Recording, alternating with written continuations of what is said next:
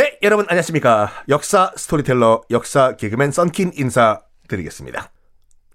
살라딘이 예루살렘을 점령한 이후에 이제 교황이 열받아서 쓰러지시고 다음 교황이 이제 야 이거 가만 놔두면 안 되겠다 안 되잖냐 예루살렘 다시 우리가 뺏어 와야 되지 않냐 라고 하면서 제 3차 십자군 원정을 시작을 했다라고 말씀드렸죠.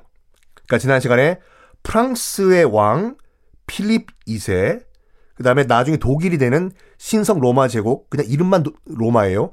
신성 로마 제국이 황제였던 프리드리히 참전을 선언하고 드디어 누가 또 참전을 선언하냐면 바다 건너에 있는 제가 이 영국 얘기할 때마다 부르는 비틀즈 노래 제목을 많이 궁금해 하시는 분들이 계시는데 She loves you, 야야야 이게요. She loves you 라는 비틀즈의 노래거든요. 음.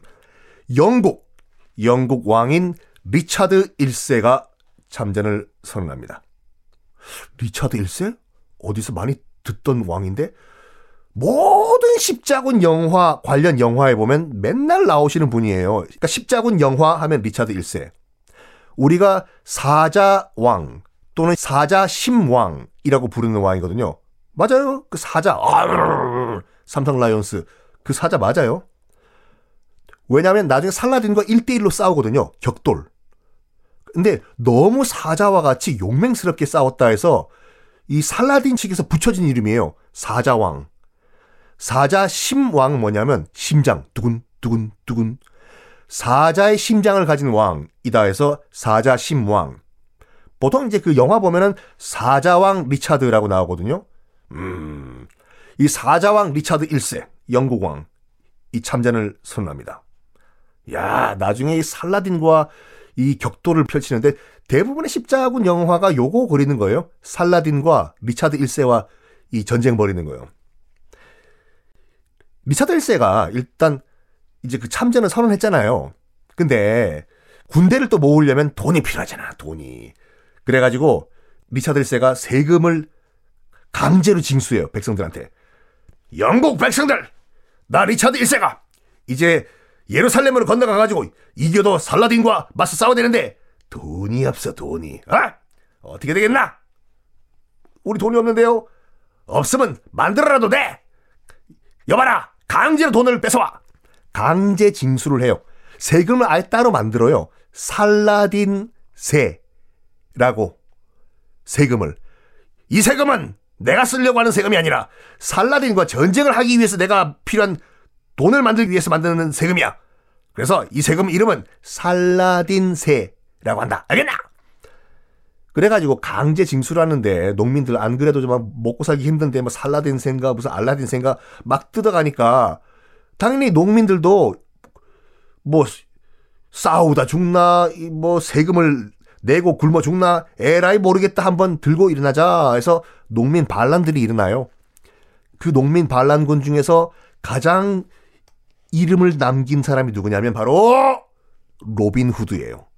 로빈 후드가 바로 요때 등장을 합니다. 살라딘 세에 뜯긴 농민들 가운데서 로빈 후드가. 그래서 리차드 1세에 관련된 영화 보면은 딱 두 가지라니까요. 살라딘과 싸우는 리차드 1세. 그리고 로빈 후드 영화에 등장하는 나쁜 왕 리차드 1세. 요거요. 하여간 리차드 1세가 살라딘 세를 이제 강제로 뜯어가지고 돈을 마련했으니까 가자 예루살렘으로 나 리차드 1세 떠납니다. 제일 먼저 제일 먼저 신성 로마 제국 독일이죠. 프리드리히 프리드리히 황제가 1189년 1189년 출발해요. 독일에서 가자 이힐리미 니히에 어디로 가냐면요. 일단 동로마 쪽으로 가요. 육로로. 음. 근데 동로마 제국 황제는 또 왜 오냐고. 아, 진짜 그 그냥 우리 오라고 하지도 않는데 동로마 제국 황제는 십자군이 오는 걸 되게 싫어했다니까요. 이제 안 와도 돼. 저쪽 나중에 터키가 되는 땅, 지금 그 이슬람 애들이 먹은 땅, 그냥 이슬람 애들 살라고 해. 우리는 지금 축소된 땅 여기서 행복하게 잘 살고 있으니까 오지 마.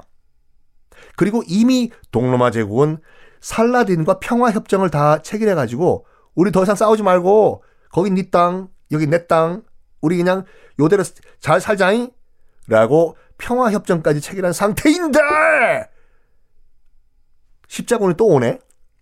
그리고 더 기분 나쁜 게 뭔 줄 알아요? 동로마 제국이잖아요. 동로마 제국인데 저기 또 독일 애들이 병사를 끌고 와요. 끌고 왔는데 독일이란 이름은 나중에 생긴 거고 그때 이름은 신성 로마 제국이잖아요. 아니 우리가 로마인데 동로마 제국? 쟤네도 로마라고 하네? 신성 로마 제국? 아이고 야, 야 족보 까봐 족보. 누가 어디서 감히 로, 로마 로마 그래가지고 기분 상해가지고 처음에는 안 받아줘요. 동로마 제국이 신성 로마 제국 군대를 하, 이름 바꾸고 오라고 해. 어디서 감히 동로마 제국에서 신성 로마 제국 지원을 안 해줘요. 특히 식량 제공을 안 해요. 신성 로마 제국 독일군은 이미 들어왔어요. 동로마 제국에 밥 먹어야 살 거 아니에요. 어이 동로마 제국 황제 나는 신성 로마 제국 황제다. 어? 아 족보 싸움은 나중에 하고 밥 좀 줘. 아, 밥을 먹어야지 우리도 전쟁을 할 거 아, 아니야? 어? 식량 제공을 거부를 해요. 동로마 제국에서. 여기에 격분을 한 신성 로마 제국. 아이고 참내네. 황제 프리드리히가 격분을 한 다음에 동로마 제국을 공격을 해요. 지그들끼리 싸워요.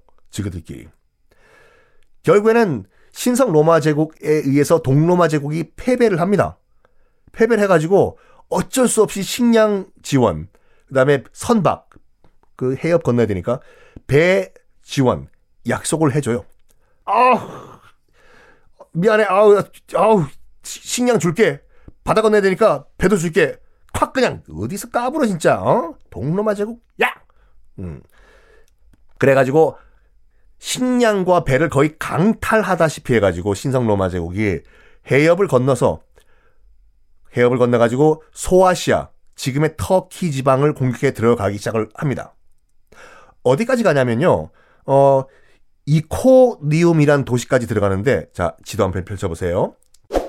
짠짠 이코니움이 어디냐면 지금 있어요. 지금 그 터키 지도 보시면 코니아라는 도시 있죠. 그 터키 정확하게 중부 지방에 코니아 여기까지 쳐들어 들어가 가지고 코니아 그 당시 이름은 이코니움 점령을 합니다. 당시 이제 프리드리히 황제가 끌고 갔던 군사가 10만 대군이었거든요. 왕이 끌고 가니까 예전에 1차, 2차 기사들 정도가 아니었어요. 정규군이 왕이 직접 끌고 들어가는 군대였습니다. 신성 로마 제국의 프리드리히 황제가 이끄는 10만 대군 막을 수 있는 건 아무도 없었습니다. 승승장구. 그런데 그런데 이 프리드리히 황제한테 엄청난 일이 발생합니다. 무슨 일인가? 다음 시간에 공개하겠습니다.